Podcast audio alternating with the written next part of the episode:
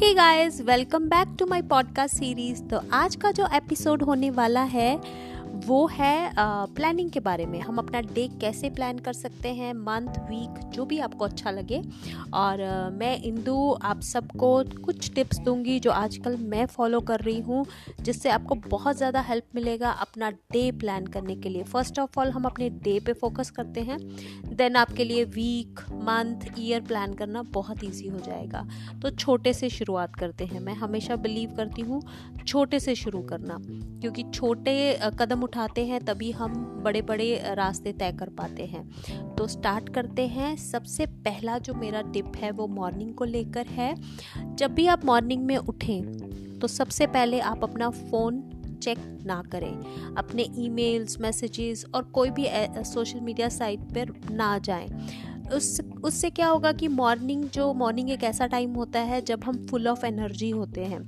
तो ये चीज़ें हमारी सारी एनर्जी वेस्ट कर देती हैं।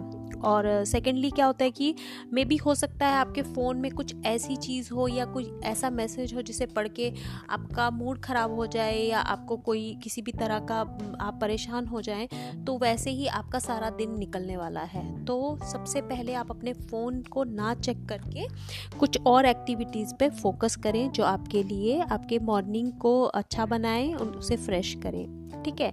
तो सेकंड स्टेप क्या है? आपने जो भी आपके जो तीन सबसे इंपॉर्टेंट काम हैं, उन्हें मॉर्निंग में सबसे पहले निपटाएँ। चाहे वो टफ़ हैं, चाहे वो आपको पसंद नहीं है, अगर वो इंपॉर्टेंट हैं तो सबसे पहले अपने वही तीन काम पहले निपटाएँ। ठीक है? तो नेक्स्ट हमारा थर्ड पॉइंट क्या आ गया? आपको बीच में ब्रेक लेना बहुत ही ज़्यादा ज़रूरी है। क्यों ज़रूरी है? अगर हम अपने आप को रिचार्ज करेंगे बॉडी और माइंड को रिचार्ज करना बहुत ही ज़्यादा ज़रूरी है। अगर हम अपने किए हुए काम अच्छी तरह से उनका रिज़ल्ट अच्छा चाहते हैं तो रिचार्ज होना बहुत ही ज़्यादा ज़रूरी है।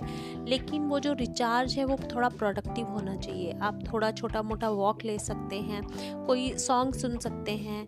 मतलब कुछ ऐस, टाइप का जो आपके मूड को अच्छा रखे और आपको डिस्ट्रैक्ट ना करे। ऐसा वाला आपको ब्रेक लेना चाहिए। ओके okay, और नेक्स्ट हमारा फोर्थ पॉइंट क्या आता है कि हमें कभी भी मल्टीटास्किंग नहीं करनी चाहिए एट एट ए टाइम जब हम एक काम कर रहे हैं तो हमें उसे उसी काम को पूरे फोकस के साथ करना चाहिए। ये नहीं है कि आप एक काम कर रहे हैं और आपका ध्यान कहीं और है आप कुछ किचन में पका रहे हैं या कुछ कर रहे हैं जस्ट उसी पे फोकस कीजिए उसी को अच्छी तरह से कीजिए। ठीक है?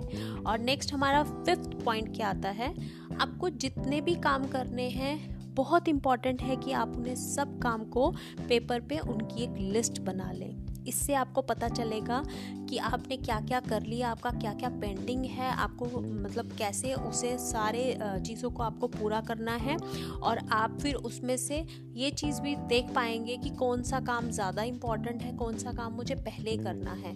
तो इससे आपकी प्रोडक्टिविटी ज़्यादा बढ़ेगी। ठीक है? तो नेक्स्ट हमारा है सिक्स पॉइंट क्या है? अगर आपको किसी की हेल्प की ज़रूरत पड़ती है तो ज़रूर किसी की हेल्प लीजिए। हेल्प लेना, लेने का मतलब ये नहीं है कि हम कमज़ोर हैं या कुछ ऐसा।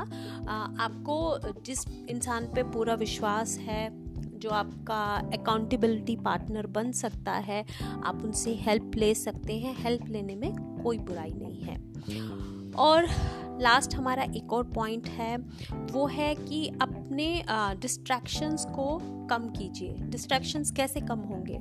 अगर आपके फ़ोन के नोटिफिकेशंस ऑफ़ होंगे बार बार फ़ोन बीप करेगा तो आपको डिस्ट्रैक्शन होगा। तो अपने नोटिफिकेशंस को ऑफ़ कीजिए। हाँ अपना एक टाइम रखिए कि हाँ ये टाइम में मैं अपना फ़ोन चेक करूँगा या करूँगी। देन आप सारे मैसेजेस या सारे नोटिफिकेशन का एक टाइम पे बैठ करके आंसर कर सकते हैं। तो आप ये सेवन पॉइंट्स को ज़रूर फॉलो कीजिए क्योंकि ये पॉइंट्स आजकल मैं फॉलो कर रही हूँ। तो मुझे अच्छा लग रहा है ये सब करने से। अभी कोई बहुत बड़ा रिज़ल्ट मैं बोलूँ तो वो अभी नहीं मिला है बट हाँ मुझे दिख रहा है कि बहुत अच्छा रिज़ल्ट मिलेगा, अगर मैं कुछ दिन और इसे फॉलो करती रही। तो आप भी फॉलो करें और मुझे बताएँ, आपको कैसे हेल्प हुआ अपना डे प्लान करने के लिए। तो मैं आपसे विदा लेती हूँ और अपने नेक्स्ट एपिसोड में मिलूँगी आपसे। तब तक के लिए bye bye good night thank you